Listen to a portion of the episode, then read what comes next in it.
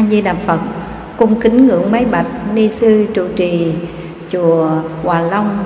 Kính thưa quý Phật tử thân mến, buổi sáng hôm nay ngày mùng 8 tháng 11 năm Quý Mão theo thông lệ hàng tháng quý vị trở về đây để tham dự khóa tu niệm Phật một ngày để gieo trồng chánh nhân tịnh độ lời nói đầu tiên con xin cung kính cúi đầu đảnh lễ vấn an sức khỏe của ni sư và xin gửi đến quý Phật tử hiện diện trong đạo tràng lời chào trân kính nhất A Di Đà Phật. Kính thưa quý Phật tử thân mến, ngày giờ năm tháng thầm lặng trôi qua, hết xuân sang hạ rồi thu tả đông về. Ngoài kia trời đã chuyển mình đổi tiết, mỗi cái tích tắc của đồng hồ, mỗi sự vận hành của vũ trụ vạn hữu đều liên quan đến mạng sống của con người mà chính dòng nước thời gian đó đã âm thầm lặng lẽ đưa chúng ta từ trẻ đến già, từ già đi lần đến cõi chết. Hiểu rõ đời là vô thường giả tạm, chúng ta sống đây như là một người lữ khách. Đến rồi đi nơi quán trọ ta bà thì bận lòng chi thương ghét giữa người và ta, hãy hỷ xả và thứ tha tất cả. Được đủ duyên đi đến đạo tràng, thân cận tam bảo, được nghe học chánh pháp và càng nhận chân ra sự vô thường, vô ngã quyển hóa của các pháp hữu vi, từ thân tâm cho đến hoàn cảnh, tất cả hàng phật tử chúng ta chân thật tu hành, phát bồ đề tâm niệm phật để thực hiện theo lời phật dạy kể từ ngày hôm nay dứt các điều ác làm các việc lành, nhiếp tâm ý thanh tịnh bằng cách niệm phật. Để đời sống hiện tại, chúng ta có thể chuyển hóa được những tội nghiệp trong nhiều đời, nhiều kiếp và kiến tạo cho mình chánh nhân tịnh độ, một đời liễu sinh thoát tử, được không các gì hôm nay, đi đến đạo tràng chùa Hòa Long này trong khóa tu niệm Phật con xin trích dẫn lời khai thị của ngẫu ích đại sư, tổ thứ chín của tịnh độ tông, để chia sẻ cùng với quý phật tử đây qua đề tài chân thật niệm phật. Cũng đồng thời là niệm phật, nhân ngẫu ích đại sư, tổ thứ chín của định tịnh độ tông ngài khuyên chúng ta hãy chân thật niệm phật. Hai chữ chân thật đó mang ý nghĩa vô cùng sâu sắc. Mà xin hỏi thật, quý Phật tử, Ngày hôm nay quý vị có chân thật niệm Phật Vì sự giải thoát sanh tử luân hồi, Vì muốn chấm dứt dòng sanh tử khổ đau Mà ta đã trải qua trong vô lượng kiếp, Vì vô minh bất giác, Mình cứ nổi trôi lên xuống, Giống như người lữ khách lên đên, Không biết cuộc hành trình sẽ định hướng sẽ về đâu. Hôm nay mình có đầy đủ thắng duyên Thân cận tam bảo Nghe học chánh pháp Phát tâm niệm Phật. Quý vị có chân thật Vì sự giải thoát mà niệm Phật hay không? Đó là điều thứ nhất. Có chân thật vì sự giải thoát hay không các vị? Nếu các vị niệm Phật Mà không phải vì sự giải thoát sinh tử đau khổ Mà quý vị chỉ niệm Phật Để mong cầu cái phước báo nhỏ nhen Ở cõi người, cõi trời, đời này, đời sau thì xin thưa quý Phật tử Công đức niệm Phật bất khả tư nghì Chẳng khác nào như là một viên minh châu Mà chúng ta chỉ đổi lấy cái phước báo nhỏ nhen. Tai qua nạn khỏi tật bệnh tiêu trừ tứ đại bình an ở kiếp sống hiện tại Hoặc là mong cầu đời sau tái sanh trở lại chuyển nữ thành nam Sinh ra trong một gia đình giàu có, có danh vọng, có địa vị Vinh qua phú quý thì chẳng khác nào chúng ta đem một viên minh châu để đổi lấy một viên kẹo ngọt để ăn không đáng chút nào. Bởi vì phước dù đến tận trời xanh, gió vô thường đến cũng quá thành hư vô. Dù giàu sang làm vua ở cõi đất hay là chúa của cõi trời, thích ca mâu ni phật bảo rằng vẫn không sánh được cái quả vị thấp nhất trong tứ quả thanh văn, đó là quả vị tu đà hoàng. Còn bảy lần sanh tử ở trong cõi dục, nhưng mà chứng được quả vị tu đà hoàng thì nó cao quý gấp trăm, gấp ngàn lần. Khi chúng ta hưởng phước báo là vua của cõi đất hay là chúa của cõi trời. Bởi vì dù là vua của cõi đất, nhưng quý vị đừng nghĩ làm vua sung sướng nha, cái phước báo cũng lớn lắm đó. Phước báo lớn mới nó có được danh vọng địa vị, chức quyền ở tại thế gian, nhưng cũng gian nan, cũng khó khổ vô cùng. Làm một vị vua lãnh đạo một đất nước đâu phải là chuyện dễ dàng đâu các vị. Cũng lo toan tính toán đủ thứ. Và chúng ta hãy lắng nghe đây lời than thở và tự chiếu rọi lại thân tâm đời sống của chính mình mà khi xưa thuận trị hoàng đế đời nhà thanh đã từng phát biểu. Nhà vua nói như thế nào? Áo rồng cởi bỏ đắp cà sa, chỉ tự ban đầu sái sát na, trẫm vốn tây phương nguyên phật tử vì sao lạc đến đế vương nhà? Trải qua 18 năm không rảnh, phạt bắt chinh nam khổ dữ a. Nay trẫm xuôi tay về tịnh cảnh, quán gì ngàn vạn hạ thu qua. Cởi bỏ chiếc áo lông bào, thuận trị hoàng đế đã đắp lên mình chiếc áo cà sa ẩn giật Chống núi rừng quan sơ. Trong những chuỗi ngày còn lại của cuộc đời mình, nhà vua bỏ đi chiếc áo lông bào để đắp lên mình chiếc áo cà sa và tự trách rằng chỉ tự một niệm ban đầu đã sái với sát na. Sự phát tâm ban đầu đó mà trái với chân tánh, không phát tâm chân thật vì sự giải thoát sanh tử luân hồi đau khổ, mà chỉ phát tâm cầu cái phước báo hữu lậu trong vòng nhân thiên, trời người. Cho nên trẫm bốn tây phương nguyên phật tử vì sao lạc đến đế vương nhà? Thuận trì hoàng đế tương truyền rằng khi mới sanh ra nên lòng bàn tay có một bớt son đề một hàng chữ an nam quốc quang minh tự tỳ kheo bồ tát giới.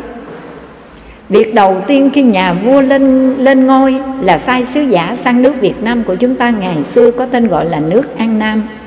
Tìm đến ngôi chùa Quang Minh, đó là một ngôi chùa ở tỉnh Hải Dương miền Bắc nước Việt Nam.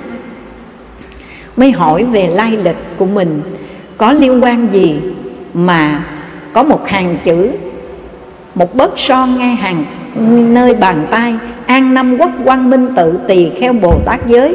Tiền kiếp của vua thuận trị vốn là một vị tỳ kheo thọ giới bồ tát rồi, ở tại chùa quang minh ở nước an nam.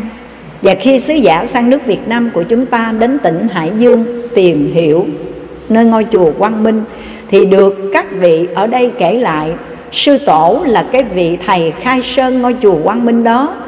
Lúc mà tịch, trước khi tịch, có dặn đệ tử của mình, khi tôi chết, các thầy viết một hàng chữ vào tay của tôi, an năm quốc quang minh tự tỳ kheo bồ tát giới.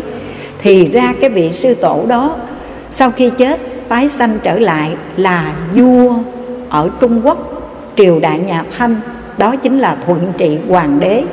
Cho nên nhà vua khi cởi bỏ chiếc áo lông bào đắp lên mình chiếc áo cà sa và biết rõ tiền kiếp của mình vốn là một nhà sư ở nước An Nam ở tại ngôi chùa Quang Minh trẫm vốn tây khuyên phương nguyên phật tử vì sao phải lạc đến đế vương nhà. Quý vị có biết vì sao mà tu mà quay trở lại sanh làm vua không? Cái phước đó, cái phước lớn đó các gì nhưng chúng ta ngày hôm nay chân thật niệm phật có nghĩa là gì? Không phải niệm phật tu hành để mong cầu cái phước báo ở cõi người, cõi trời, làm vua, làm chúa, làm hoàng hậu, làm thái tử. Quý vị có mong muốn điều này không?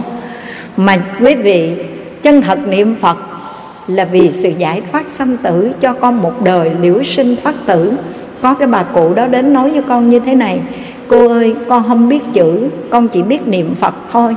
Lòng con khắc ngưỡng cảnh giới tây phương cực lạc của đức phật a di đà vì Đức Phật Thích Ca Mâu Ni giới thiệu đây là một cảnh giới cực kỳ trang nghiêm, thù thắng, Không có các thứ khổ. Chúng dân ở miền cực lạc, Do hoa sen quá xanh Với 32 tướng tốt, thân sắc vàng kim Và sống lâu kiếp kiếp đời đời, Không già, không chết, không dời đi đâu. Không phải chúng sinh nơi cõi ta bà chịu lắm nhiều đau khổ này con hâm mộ cõi nước cực lạc, con phát lòng niệm phật cầu vãng sanh, nhưng con dốt, con không biết chữ, con chỉ nương vào nguyện lực và cầu phật gia hộ cho con một đời này được vãng sanh tây phương cực lạc. Mà hạ phẩm, hạ sanh, mua cái vé mà ngồi hạng bét cũng được nữa. Miễn làm dân đất phật là được rồi. Ở dưới hạ phẩm cũng được. Miễn là về tây phương cực lạc được rồi quý phật tử phát bồ đề tâm niệm phật có chân thật vì sự giải thoát, vì mong cầu vãng sanh để thoát khỏi kiếp luân hồi hay không các vị? Hay là phát tâm niệm phật, nam mô a di đà phật, nam mô a di đà phật, nam mô a di đà phật. Con đem công đức niệm phật này hồi hướng cho con tai qua nặng khỏi tật bệnh tiêu trừ, tứ đại bình an gia đình. Con cháu trên hòa dưới thuận thuận thảo với nhau con hiền cháu thảo trên thuận với hòa thân quyến gần xa, nhà nhà được an vui hạnh phúc. Con nguyện cầu cho con ngày cuối cùng của cuộc đời, thân không bị bệnh tật bức bách được nhẹ nhàng thanh thản ra đi, nhưng mà đi về đâu? Mình có định hướng cuộc hành trình của mình đi về đâu chưa? Quý vị, nếu chân thật, niệm phật xin các vị hãy phát bồ đề tâm. Niệm phật cầu vãng sanh, được không các vị?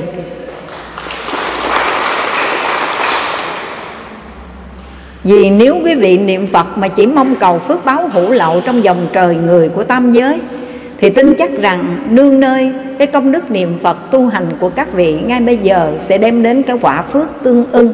Tức là có khi hưởng phước báo ở cõi người trong đời này, Hoặc là có khi ở phước báo ở cõi người của đời sau, Hoặc là phước lớn hơn nữa là sanh lên các cõi trời nhưng mà trong vòng nhân thiên hữu lậu tam giới, vẫn sanh tử luân hồi đau khổ. Và sanh ở các cõi trời, sự vui thù thắng, khó có thể tu tiến. Chỉ hưởng phước thôi mà không tu tập, không tạo thêm cái phước nữa, thì phước nghiệp hết rồi thì bị xa đọa. Phải không các vị? Cho nên ở cõi người có khổ có vui vì có khổ cho nên ta phát bồ đề tâm ta tu. Vì cái vui mong manh tạm bợ giả tạm. Thấy đó rồi mất đó, như những thứ có cánh, thoáng chốc lại bay đi. Cho nên chúng ta không tham đắm chấp trước vào đó, mà tìm cầu cái vui chân thật, hướng tâm cầu vãng sanh, về cực lạc để sống cảnh an lành, được không các vị? Ngẫu ích đại sư nói, nếu người chân thật niệm phật, thì người đó hãy thực tập buông xả thân tâm và cảnh giới.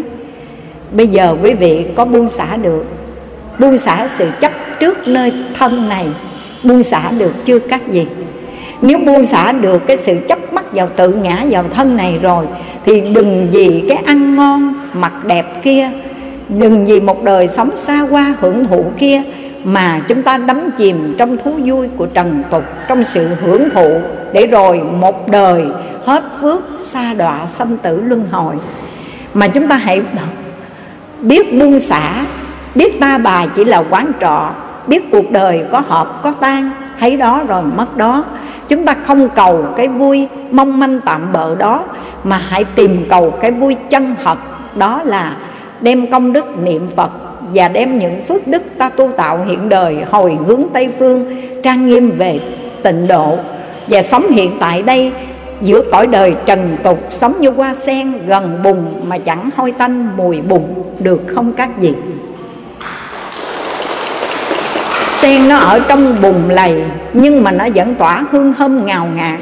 Chúng ta dù sống giữa cõi trời trần tục này, nhưng mà vẫn giữ cái đạo đức thanh cao giống như hoa sen vậy.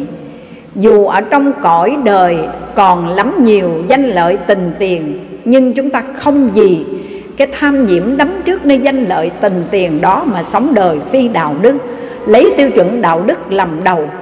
Khi chúng ta nói, khi làm, khi tư duy, khi thực hành bất cứ một hành nghiệp nào, quý vị phải suy nghĩ kỹ. Đây là thiện hay là ác, đây là tội hay là phước? Mà nếu quý vị biết đó là ác là tội, là xấu, là dữ. Thì quý vị, dừng lại, đừng tạo tác nha. Bởi vì mình gieo cái nhân nào, mình gặt hái quả báo đó. Nếu hàng ngày quý vị thân làm những điều xấu ác, miệng chửi bới, đâm học thị phi, tâm ý nghĩ hại người, mà bây giờ quý vị nam mô di đà phật, cầu giảng sanh giảng sanh được hay không các gì hàng ngày quý vị toàn là nuôi dưỡng mình bằng những cái độc tố không mà mà không có sinh tố. Độc tố đó là tham sân si. Thì chính những độc tố tham sân si này nó giết chết với thân huệ mạng của chúng ta. Nó giết chết đạo đức và trí tuệ. Nó làm tiêu hoại, băng hoại đi đạo đức và trí tuệ. Thì làm sao với một cái hạt giống xấu ác?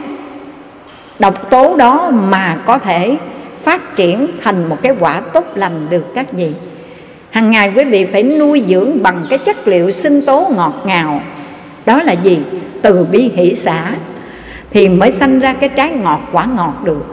Hiểu được đạo lý đó rồi, đối với bản thân này chúng ta không chấp thân này là thật, mà phải biết rõ thân bất tịnh, ô uế, vô thường, vô ngã quán thân như tất bóng chiều như chùm bọt nước phập phiều ngoài khơi. Cái thân này nó chống vỡ chống tan thấy đó rồi mất đó. Có cái cô phật tử cổ thỉnh à, một vị thầy đi đến trong cái ngày lễ sinh nhật của cô.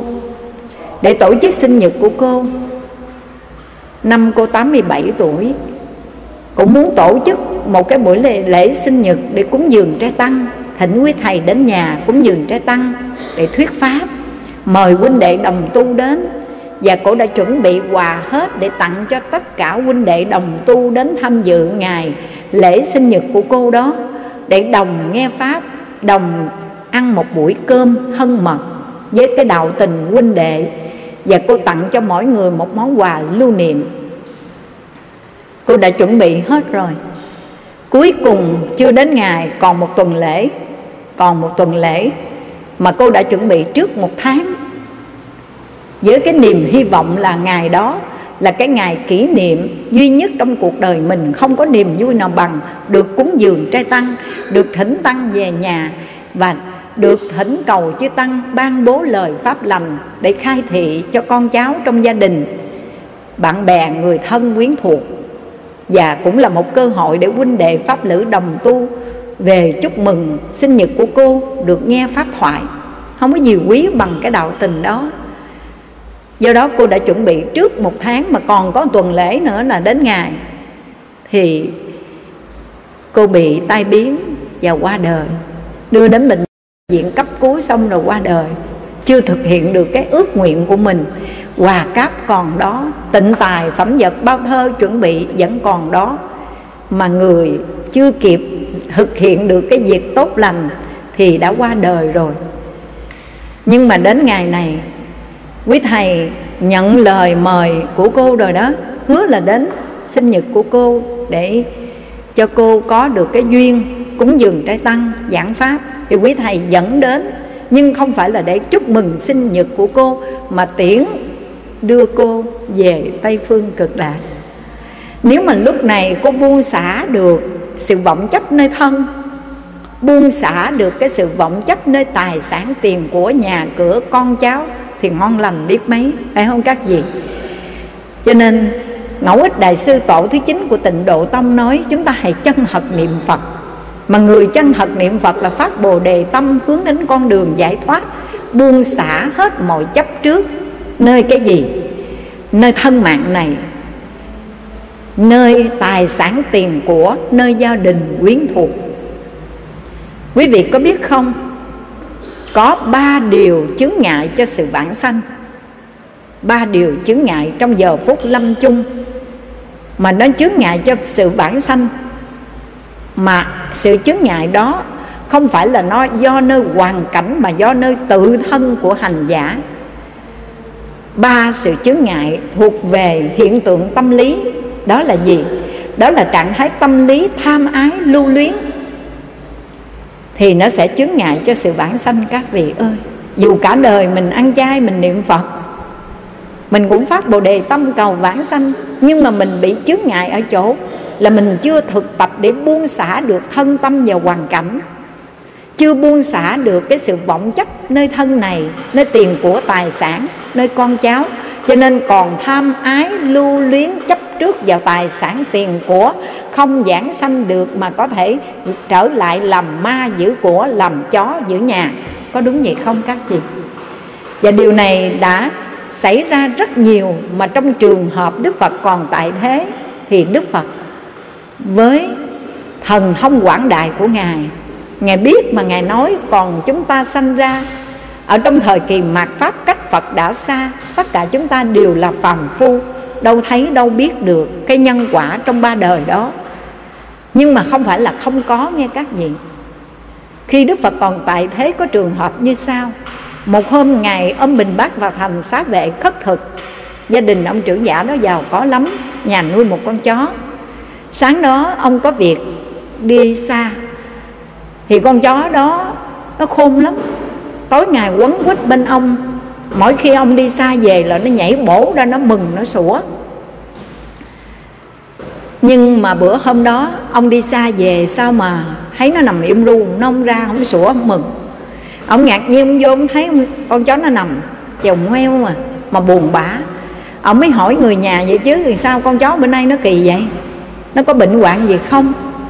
Người nhà của ông nói, không, hồi sáng này nó còn sủa rân khi nó thấy sa môn cù đàm ôm bình bát đi khất thực ngang đây nó còn nhảy ra, nó sủa rân không biết ông ta dỗ vào đầu nó và nói nó cái gì mà nó quay đầu vô cái nó buồn hiu, nó bỏ ăn luôn tới giờ. Đức phật nghe nói vậy. Ông trưởng giảng nghe nói là đức phật gõ vào đầu của con chó, không biết nói gì. Không biết nói gì mà con chó nó bỏ ăn rồi nó đi vô, nó nằm, nó ngoẻo đầu vậy cho nên ông trưởng dạnh này ổng mới giận quá ổng mới chạy đến nơi tịnh xá ông gặp đức phật. Ổng nói, sa môn cù đàm, ông nói gì mà khiến con chó tôi bỏ ăn vậy?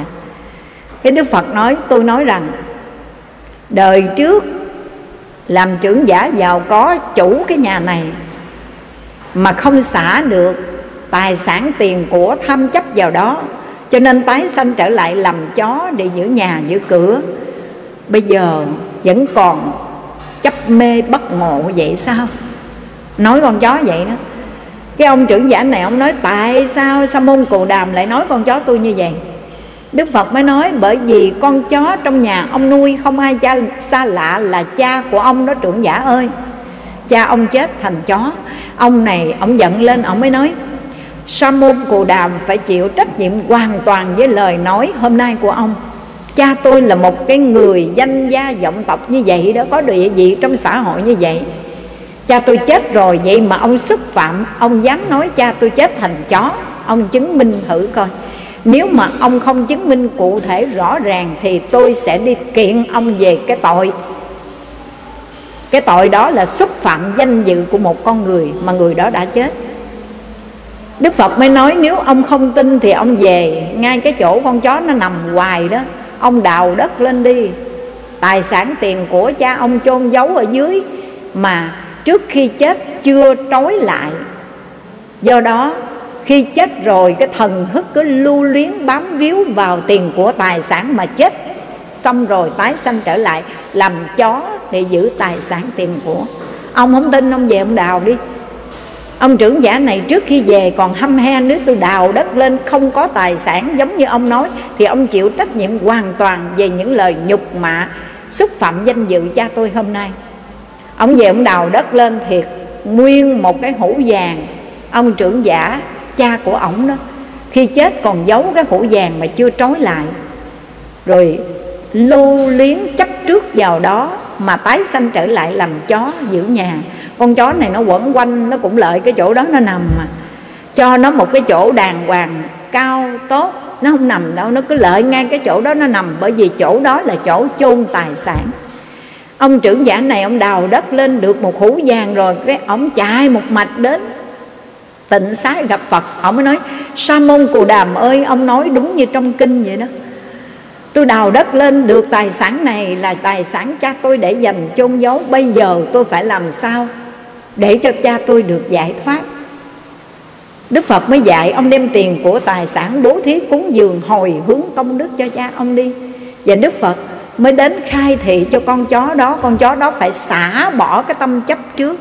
Thì ba ngày sau con chó đó bỏ xác và tái sanh trở lại.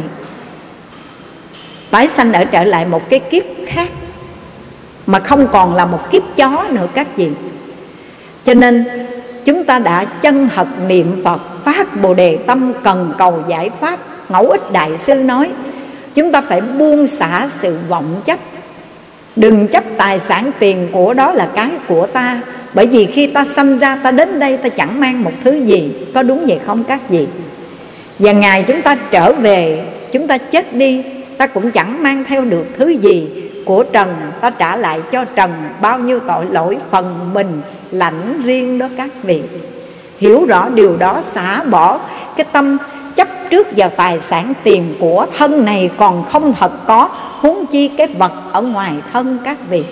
Con hỏi thật nếu bây giờ quý vị có tiền, có bạc, nhà cao, cửa rộng, vàng, bạc, châu báu có đủ hết nha, mà mình nằm trên giường bệnh quằn quại đau đớn có đem tiền của tài sản đó để thay thế cái đau đớn bức bách cho mình được không các vị?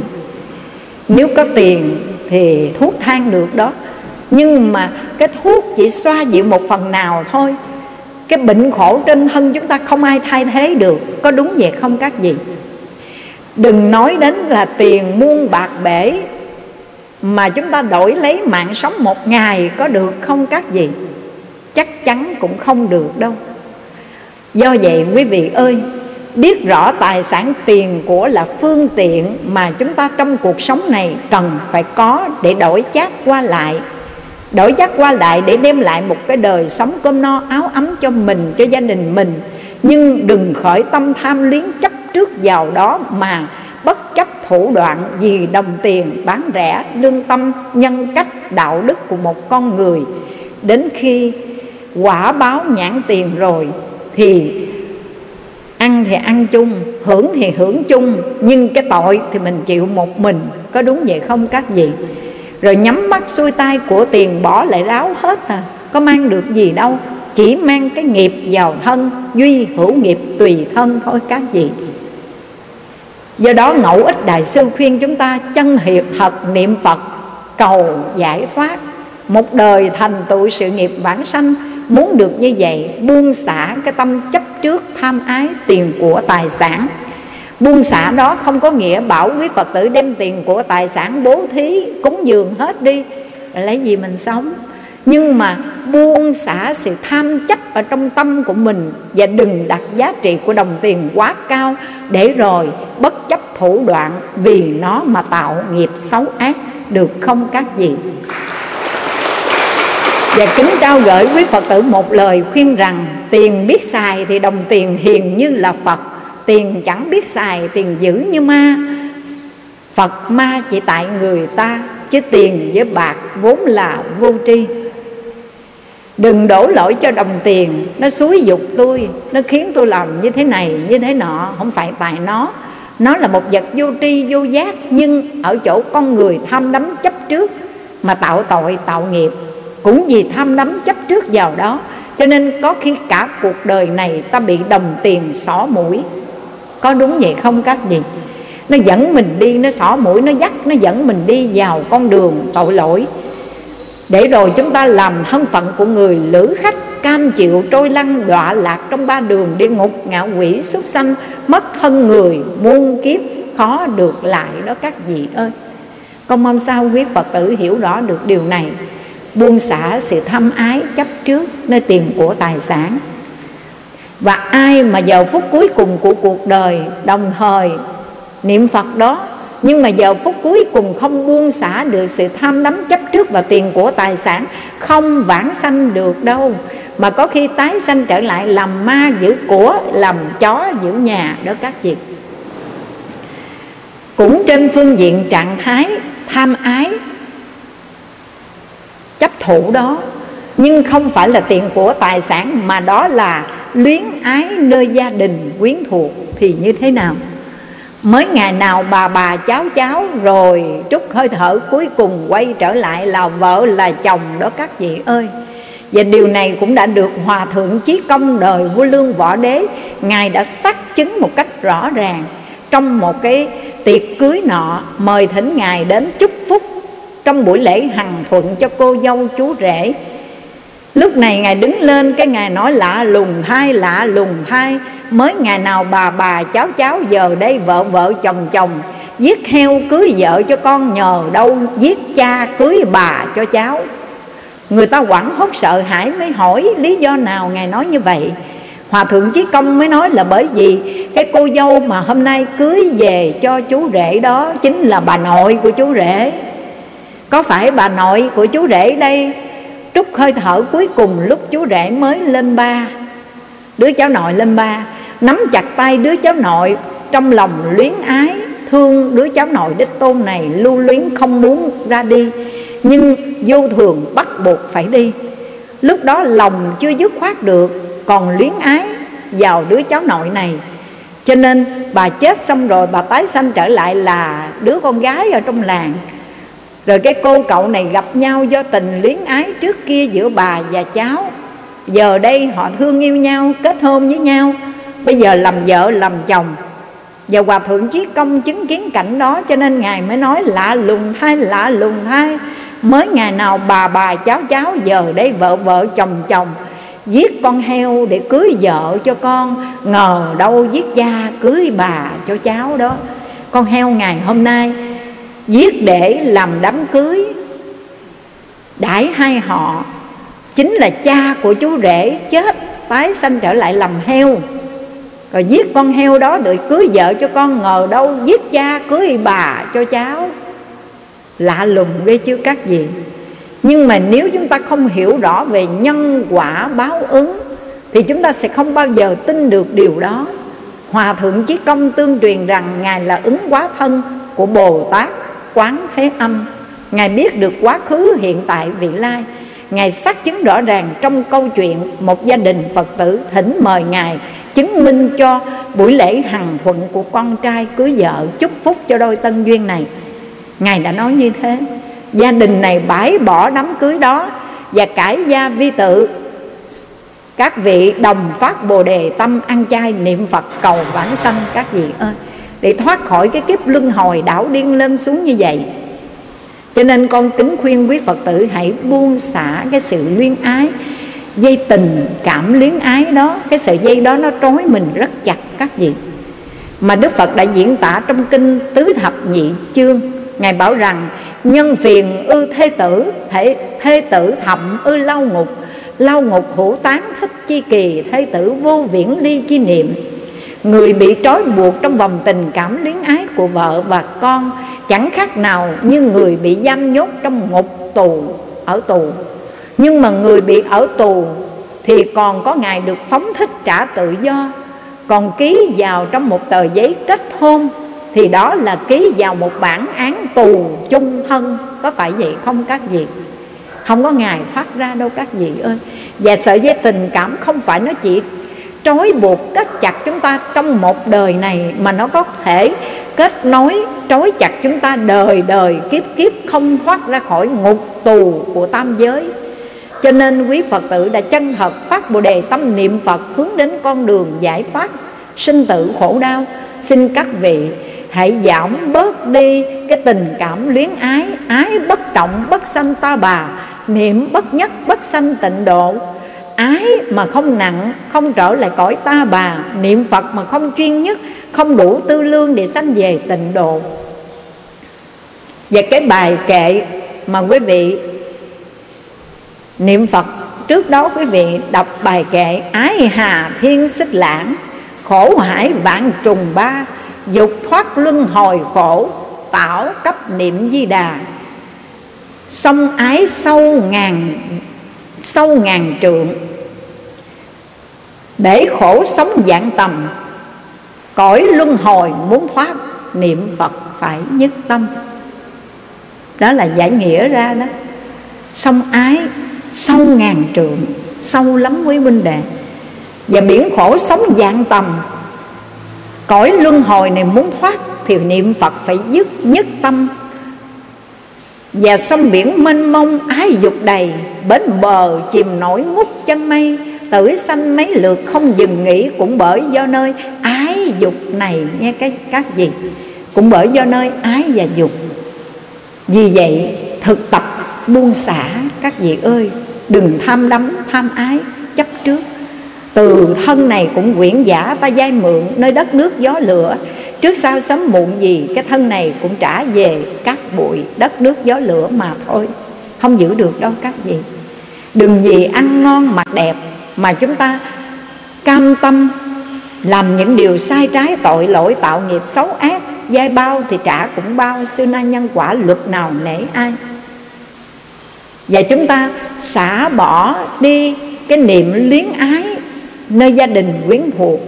Mình muốn được giải thoát thì phải chân thật, phát tâm mạnh mẽ, dứt đi cái tình cảm luyến ái. Nhẹ chừng nào thì giải thoát được phần đó đó các vị. Nói như vậy, một số người nói, vậy tu riết rồi khô khan giống như cây, giống như đá hả? Không đâu các vị. Đa tình thị phật tâm. Tâm của phật có rất nhiều tình. Nhưng mà tình thương của phật được gọi là lòng từ bi, chính là một tình thương rộng lớn bao la chan hòa cho tất cả, không thiên vị bất cứ một người nào, và không bị giới hạn điều kiện nào cả. Mà dù cho chúng sinh có đối xử như thế nào, chúng ta cũng yêu thương và tha thứ bỏ qua tất cả. Dù cho ai đó có đối xử tệ bạc với mình, ta vì lòng từ bi yêu thương mà chúng ta bỏ qua những lỗi lầm của họ. Làm được như vậy, quý vị sống hiện đời thanh tịnh, an lạc sau khi chết, sanh về, tịnh độ cực lạc, chắc chắn đó các vị ơi. Hãy chân thật phát bồ đề tâm niệm phật, buông xả mọi vọng chấp, từ thân này cho đến gia đình quyến thuộc, cho đến tài sản sự nghiệp. Hãy dứt bỏ cái tâm thâm ái, đừng để nó chướng ngại cho con đường tu tập và chướng ngại cho sự vãng sanh, được không các vị? Kế đến, ngẫu ích đại sư, ngài lại dạy rằng,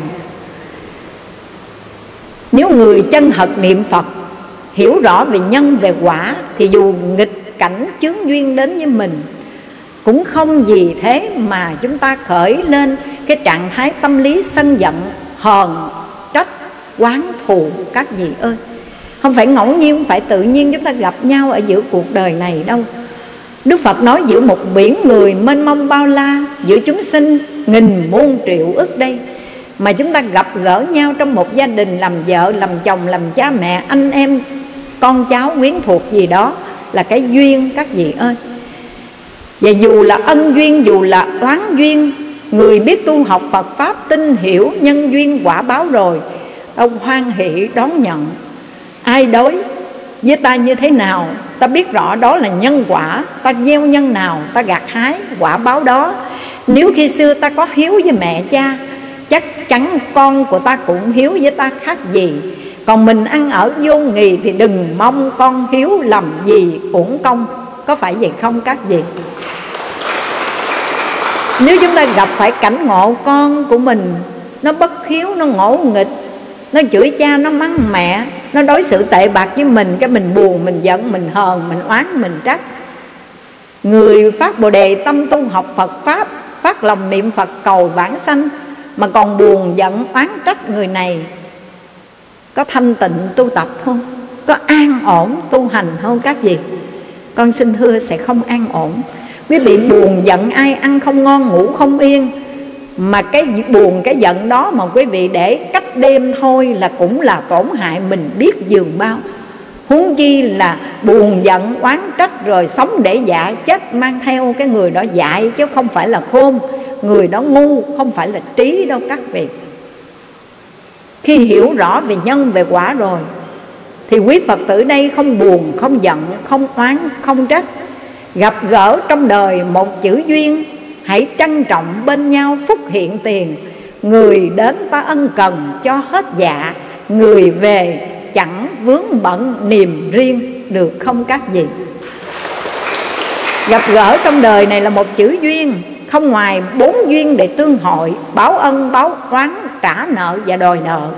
Có khi là vợ là chồng là cha mẹ đối với con cái, nhưng mà cũng không ngoài bốn duyên đó, bạn bè cũng vậy, cũng không ngoài bốn duyên đó tất cả chúng ta gặp nhau cũng không ngoài bốn duyên đó. Có khi người đó mình mới gặp lần đầu tiên người ta chưa làm cái điều gì tác hại đến mình, chưa nói một lời nào xúc phạm đến mình, vừa thấy cái mặt là thấy ghét rồi. Có không các gì cái này gọi là cái duyên mà gọi là oán duyên, ác duyên. Trong nhiều đời nhiều kiếp rồi đó, thấy mặt là thấy ghét rồi. Người ta có làm gì mình đâu nhưng mà có khi cái người đó dù có đối xử tệ bạc với mình cỡ nào, nhưng mà mình vẫn thương các vị ơi. Cái này gọi là gì? Cái này là ân duyên, thiện duyên trong nhiều đời nhiều kiếp đó. Mình có một cái ân tình đối với họ, mình họ ân họ cái gì đó, bây giờ dù cho họ đối xử cỡ nào, mình cũng yêu, cũng thích. Rồi có khi, trong một gia đình thôi con cái của mình, đứa thì mình cho nó ăn không hết. Còn đứa thì một cắt một xu mình cũng tính. Đứa mà mình cho nó ăn không hết mà nó cứ báo đời mình hoài, thì mình biết đứa con này là đứa con đến để đòi nợ mình. Còn đứa mà nó tận tình, nó lo lắng cho mình, nó chu cấp cho mình, chu đáo vậy mà mình cũng chẳng quan tâm, chẳng đói hoài, chẳng thương, thì chẳng qua đứa con này là đứa con mắc nợ mình, nó đến nó trả nợ cho mình phải không các gì không ngoài bốn duyên đó đâu. Nhưng dù cho ân duyên, quán duyên, trả nợ hay đòi nợ, đức phật dạy chúng ta, người con phật phải sống một nếp sống đạo. Và nếp sống đạo đức đó chính là ai đối với ta như thế nào, chúng ta vẫn đem tâm từ bi, hỷ xã đối xử tốt, đẹp với mọi người. Vì ta tin tưởng rằng ta trồng dưa, ta được dưa, ta trồng đậu, ta được đậu. Ta gieo nhân nào, ta gặt hái quả báo đó đó các vị ơi quý vị cứ gieo cái hạt giống ngọt đi, chắc chắn quý vị sẽ hái được trái ngọt. Còn một khi chúng ta đã gieo một hạt giống đắng rồi mà ngồi đó cầu xin ra trái ngọt, không dám có trái ngọt đâu, đừng mơ đi em ơi. Đúng không các chị? Mình đã gieo một hạt giống đắng, làm gì có trái ngọt? Và mình đã gieo một hạt giống ngọt, dù ai kia có nguyền rủa, trù yếm mình cũng không thể nào sanh ra trái đắng được, vì cái giống mình gieo là giống ngọt mà. Quý vị hãy tin vào nhân quả đó để hoan hỷ đón nhận tất cả những cảnh duyên dù thuận, dù nghịch, dù mai, dù rủi, dù khổ, dù vui đến với cuộc đời mình.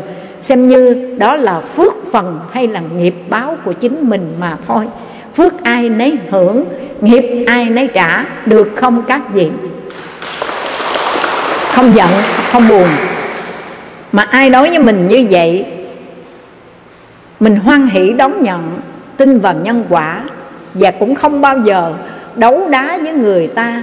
Đối đáp lại y hệt như vậy thì cùng rủ nhau vào vòng quan trái luân hồi, không kết thúc được đâu các vị. Mà chúng ta hãy tin vào nhân quả, nguyện kể từ ngày hôm nay thực hiện theo lời phật dạy mọi hoàn cảnh không làm bất thiện, giàu khó khăn phát triển hạnh lành dình tâm giữ ý tịnh thanh là lời phật dạy đành rằng xưa nay. Hãy thực hành theo đây nghe các vị.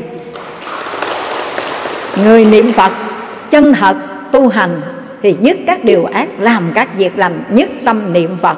Còn tất cả quả báo gì chúng ta tin tưởng đó là do cái nhân mình tạo ra chứ không ai đem đến cho mình cả. Vui vẻ, đón nhận xin như trả nợ, trả nghiệp vậy đó các vị. Đừng giận, đừng buồn, đừng quán, đừng trách để làm chi. Sống không giận, không hờn, không quán trách. Sống mỉm cười với thử thách trong gai. Sống vui tươi cho kịp với chân ngài. Sống chân hòa giữa muôn loài đồng cảm sống là động nhưng lòng luôn bất động. Sống là thương nhưng lòng chẳng vấn vương. Sống an vui danh lợi xem thường. Sống bất biến giữa dòng đời vạn biến. Được không các vị? Và đừng tức giận khi ta gặp những điều ngang trái, Cũng đừng tự cao khi gặt hái thành công. Đừng lạnh lùng như băng tuyết mùa đông, Đừng nuối tiếc những gì không còn nữa. Người biết sống, cõi niết bàn mở cửa. Người biết tu chuyển hóa sửa lỗi lầm. Nguồn an vui xuất hiện chẳng xa xăm, Chỉ ở tại nguồn tâm luôn tỉnh giác đó các vị ơi. Nếu với tinh thần tỉnh thức giác ngộ, Tin hiểu đúng đắn về nhân, về quả Phàm làm việc gì nghĩ đến hậu quả Chính mình là người gặt hái. Hãy dè dặt trong lúc gieo nhân Và quan hỷ khi quả báo trổ đến với mình. Hoan hỷ đón nhận Xem như trả nợ trả nghiệp. Không oán, không giận, không buồn, không trách Tùy thuận các duyên. Nhưng không để các duyên làm chứng ngại Thì Niết Bàn cực lạc có đâu xa. Đây là lời dạy của Ngẫu Ích Đại Sư. Ngài khuyên chúng ta hãy chân thật niệm Phật hướng đến con đường giải thoát. Và hãy gieo trồng cái nhân, niệm phật, cầu sanh, chắc chắn quý vị sẽ có cái quả thấy phật vãng sanh. Còn tất cả những cảnh duyên, dù khổ, dù vui, dù mai dù rủi trong đời này ta gặt hái, không ai đem đến cho mình đâu. Chính là do cái nhân mình đã tạo ra trong quá khứ, bây giờ mình phải chịu quả báo, vui vẻ mà trả. Và khi gặp những cảnh duyên đó, quý vị quán niệm rằng không trả bây giờ, mai mốt cũng trả. Bởi vì vai bao thì trả cũng bao. Xưa nay nhân quả luật nào, nể ai? Bây giờ mình chịu trả cái quả báo hiện đời. Cao lắm là vài năm, vài chục năm là hết rồi. Còn hơn là chúng ta phải trả cái quả báo tam đồ, ác đạo, địa ngục, ngạ quỷ xuất sanh trong vô lượng kiếp về sau nữa. Phải không các vị? Vui vẻ trả, thời gian ngắn hết rồi. Quyết một lòng niệm phật cầu vãng sanh và hàng ngày niệm phật để tiêu trừ tội nghiệp thì đoạn ác tu thiện không tái phạm lại những lỗi lầm xưa được không các vị. Và ngày đêm chuyên tâm tu tập sớm trưa, y tâm học để chuyển trừ tam nghiệp, hãy lấy quy giới thu nhiếp, giữ hiệu phật không quên thì đài sen chắc chắn được ghi tên, cực lạc gia hương gửi chất, đạo nghiệp một đời hoàn tất và lợi sinh công hạnh được vuông tròn.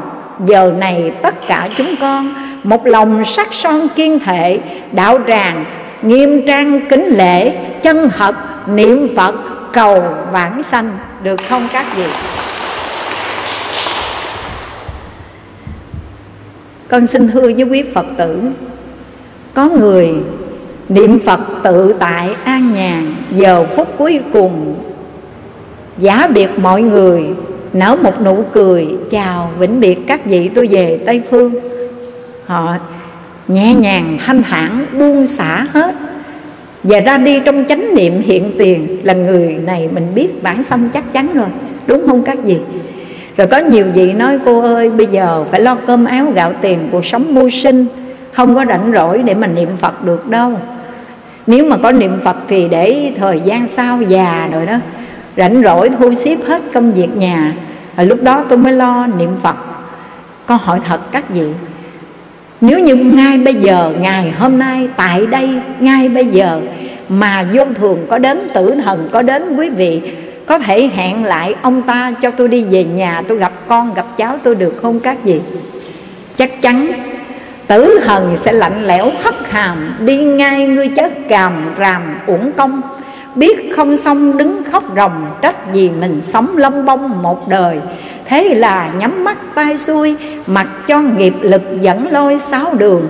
Cũng vì lúc sống ta xem thường tử thần lưỡi búa có nhường nhịn ai. Sống nay rồi lại chết mai, nào ai sống mãi sống hoài trên thế gian? Chết rồi, còn lại nắm tro tàn, dâm hồn quanh quẩn ngục đàn tử sanh. Ai ơi, giác ngộ tu hành, về nơi bảo sở lạc thành bình yên. Diêm dương chẳng nhận đúc tiền, muốn thoát tay ổng phải liền lo tu, nghe các vị. Phải tu. Mà tu có nghĩa là sửa sửa đổi bản thân của mình. Sửa đổi từ những hành vi tạo tác của ba nghiệp thân khẩu ý. Ngày xưa mình không biết mình tạo tội tạo nghiệp rất là nhiều sát sanh hại vật, vì khoái khẩu bổ thân, vì nghề nghiệp để nuôi gia đình. Cho nên các vị đã tạo nghiệp sát sanh quá nhiều. Vai nợ máu xương của chúng sanh quá nhiều. Bây giờ phát bồ đề tâm ăn chay đi các vị. Niệm phật. Ăn chay niệm phật là cái việc làm căn bản đầu tiên mà tất cả người con phật chúng ta thực hiện trong quá trình đoạn ác tu thiện. Quý vị hãy thực hiện theo đây, được không các vị? Có bà cụ đó, bà cụ đến chùa thiện phi nhiều lắm. Đến chùa cái không có tiếp đón bà cụ đàng hoàng nha là bà cụ giận, buồn, hờn, trách. Rồi cái mỗi lần đi đến chùa, bà thường đi đến chùa dạng đức, là lúc mà trưởng lão hòa thượng thượng trí hạ tịnh còn xin tiền thì bà đi đến đó. Chiều nào bà cũng đến. Bà công phu chiều lễ phật công quả một chút rồi đi về. Cái bữa đó bà đi đến chùa thấy mấy chú tiểu giỡn chơi ở ngoài ờ, sân á, chạy đụng vào bà. Cái bà giận bà tức bà vô bà nói với hòa thượng bà nói hòa thượng con nghĩ hòa thượng đừng nuôi mấy chú tiểu trong chùa uống cơm. Uống cơm uống áo của đàn na tính thí đâu có tu hành gì đâu, tối ngày giỡn hoài à. Không có làm nên gì hết trơn có tu gì đâu hòa thượng ơi. Nuôi để làm gì? Nuôi mấy người lớn thì sau này người ta có thể hoàn pháp lợi sinh. Tiếp nối mạng mạch của phật pháp, còn mấy chú tiểu này có làm được gì đâu. Vô chùa ăn, ngủ, chơi, giỡn. Cái hòa thượng nói rồi thôi, để có gì hòa thượng dạy dỗ lại. Chứ các vị đó là mầm non của phật pháp đó nha đừng khinh thường nha. Rồi xong cái bà, hòa thượng mới hỏi với bà cụ cái này sao ăn chay tháng được mấy ngày niệm phật ngày được nhiêu câu? Gặp ai hòa thượng hỏi ăn chay niệm phật thôi. Cái bà bà, bà cụ mới thở dài nói hòa thượng ơi con nói thiệt nha ăn chay khó kinh khủng lắm. Con từ khi quy y con có phát nguyện trước phật rồi con chay tháng 4 ngày. Nhưng mà bây giờ một buổi con ăn còn không xong đây đừng nói ngày một buổi cũng không được nữa. Ăn buổi sáng xong cái trưa bắt đầu nó sót ruột, chịu nổi. Khó lắm hòa thượng ơi. Giả lại ăn quên hoài. Cái hòa thượng nói thôi, muốn tu, muốn hướng đến con đường giải thoát, muốn tu thì phải tập. Thấy không? Các vị mình nói tu tập mà, muốn tu thì phải tập. Tập sửa đổi những cái thói quen của mình, mà thói quen thuộc về phần xấu ác đó, mình sửa đổi đi. Và tập ăn chay đi. Chứ nói thiệt với cô nha nói thiệt với bà nha. Bà nói mấy chú tiểu nó có tu hành được cái gì đâu, người ta ăn chay trường được hết rồi đó nha. Tuy người ta còn nhỏ vậy đó, nhưng mà người ta ăn chay trường được hết rồi. Bà nói người ta không tu gì, chứ thật ra người ta cũng được ăn chay trường rồi đó. Ta tránh được cái nghiệp sắc sanh dây nợ máu xương của chúng sanh rồi đó. Còn mình có nhiều khi mình, bao nhiêu năm đi chùa mà còn chưa thực hiện được. Bà nghe câu nói đó cái bà hổ thẹn vô cùng, từ đó về sau bà không bao giờ dám nhìn lỗi ai, nói lỗi ai, bởi vì bản thân mình còn lắm mê mê, làm gì, làm chi cái việc lấy đuốc mà vê chân người. Có đúng vậy không các vị? Chân mình còn lắm mê mê. Vì sao mà lấy đuốc vê chân người để làm gì? Hãy nhìn lại bản thân mình, kiểm điểm lại mình để sửa đổi đi các vị ơi ngẫu ích đại sư ngài nói, chân thật tu hành là chân thật nhận ra khuyết điểm của mình để sửa sai. Chân thật buông xả thân tâm và thế giới. Buông xả sự vọng chấp hư huyễn. Vạn pháp ở trên thế gian này, hư huyễn, vô thường. Buông xả đừng chấp trước vào thân mạng này. Giả, mình vay mượn.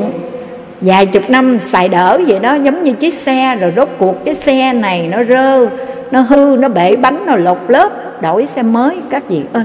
Bỏ cái thân này trả về cho đất nước gió lửa. Nhưng người chân thật niệm phật thì dù cho thân xác này một đốm lửa hồng thiêu mất mạng hay là một nắm đất vàng chôn mất xác chín tầng sen báo quyết định được ghi danh, được không các vị? Đừng để mình rơi đọa nghe các vị. Đời này biết được Phật Pháp, Nghe được danh hiệu của Đức Phật A-di-đà Nghe được đại nguyện nhiếp thọ của Ngài Mà chúng ta không tính thọ phụng hành Để hướng tâm cần cầu Thoát ly sinh tử luân hồi đau khổ Đó là điều đáng tiếc, đáng tiếc. Cho nên triệt ngộ đại sư Tổ thứ 12 của tịnh độ tông Ngài nói Ta đã trải qua vô lượng kiếp sinh tử. Giàu sinh ra tử mỗi một lần sinh ra là mỗi một lần đau khổ. Trong kiếp sống luân hồi sinh tử đó Khổ đau chất chồng Nước mắt mà ta chảy ra vì những nỗi khổ đau trong đường sinh tử nhiều hơn nước bốn biển. Hôm nay chúng ta có duyên nghe học được Phật Pháp, Nghe được pháp môn tịnh độ, Nghe được danh hiệu của Đức Phật A-di-đà, Nghe được đại nguyện nhiếp thọ của Ngài. Hãy phát bồ đề tâm, Phát khởi lòng tin niệm Phật A-di-đà, Phát nguyện bản sanh, cần cầu thoát ly sanh tử. Đừng để trôi lăn, được không các vị? Và những lời con chia sẻ hôm nay, Khi trích dẫn lời khai thị của chư tổ tịnh độ tông, Đặc biệt là lời khai thị của ngẫu ích đại sư tổ thứ chín của tịnh độ tông Qua chủ đề chân thật, niệm Phật. Người chân thật phát bồ đề tâm niệm Phật Cần cầu giải thoát. Không mong cầu phước báo của cõi người Cõi đời đời này, đời sau, Mà chỉ cầu vãng sanh thôi. Thì quý vị hãy mạnh dạn buông xả sự vọng chấp vào thân này, Buông xả sự vọng chấp vào tài sản tiền của, Buông xả cái niệm luyến ái nơi gia đình, Mà nhất tâm niệm Phật, phát nguyện vãng sanh được không các vị và gặp bất kỳ một hoàn cảnh nào, dù thuận, dù nghịch, dù may, dù rủi, dù khổ, dù vui, chúng ta hiểu rõ đó là nhân quả do cái nhân mình gieo tạo, hôm nay chúng ta gặt hái kết quả đó, vui vẻ, đón nhận, xem như trả cho xong món nợ đời. Và nhất tâm một lòng niệm Phật hướng đến con đường giải thoát, không để cho sự buồn giận, hờn, oán, trách móc đó làm cho chúng ta mất đi cái tâm thanh tịnh và làm cho cái sự sân giận đó để kết nối quan khiên túc trái đời này, đời khác, lẫn quẩn loanh quanh trong dòng hệ lụy không thoát ra khỏi, mà tất cả chúng ta nguyện giải kết giải kết, giải quan kết, nghiệp chướng bao đời đều giải hết. Và phương cách để giải tỏa những nghiệp chướng quan kết đó là một lòng chân thật, niệm phật, quyết chí, vãng sanh được không các vị? A di đà phật, con xin trân trọng kính mời toàn thể quý phật tử đồng đứng dậy, hồi hướng. Nguyện đem công đức này, hướng về khắp tất cả đệ tử và chúng sanh đều có thành Phật đạo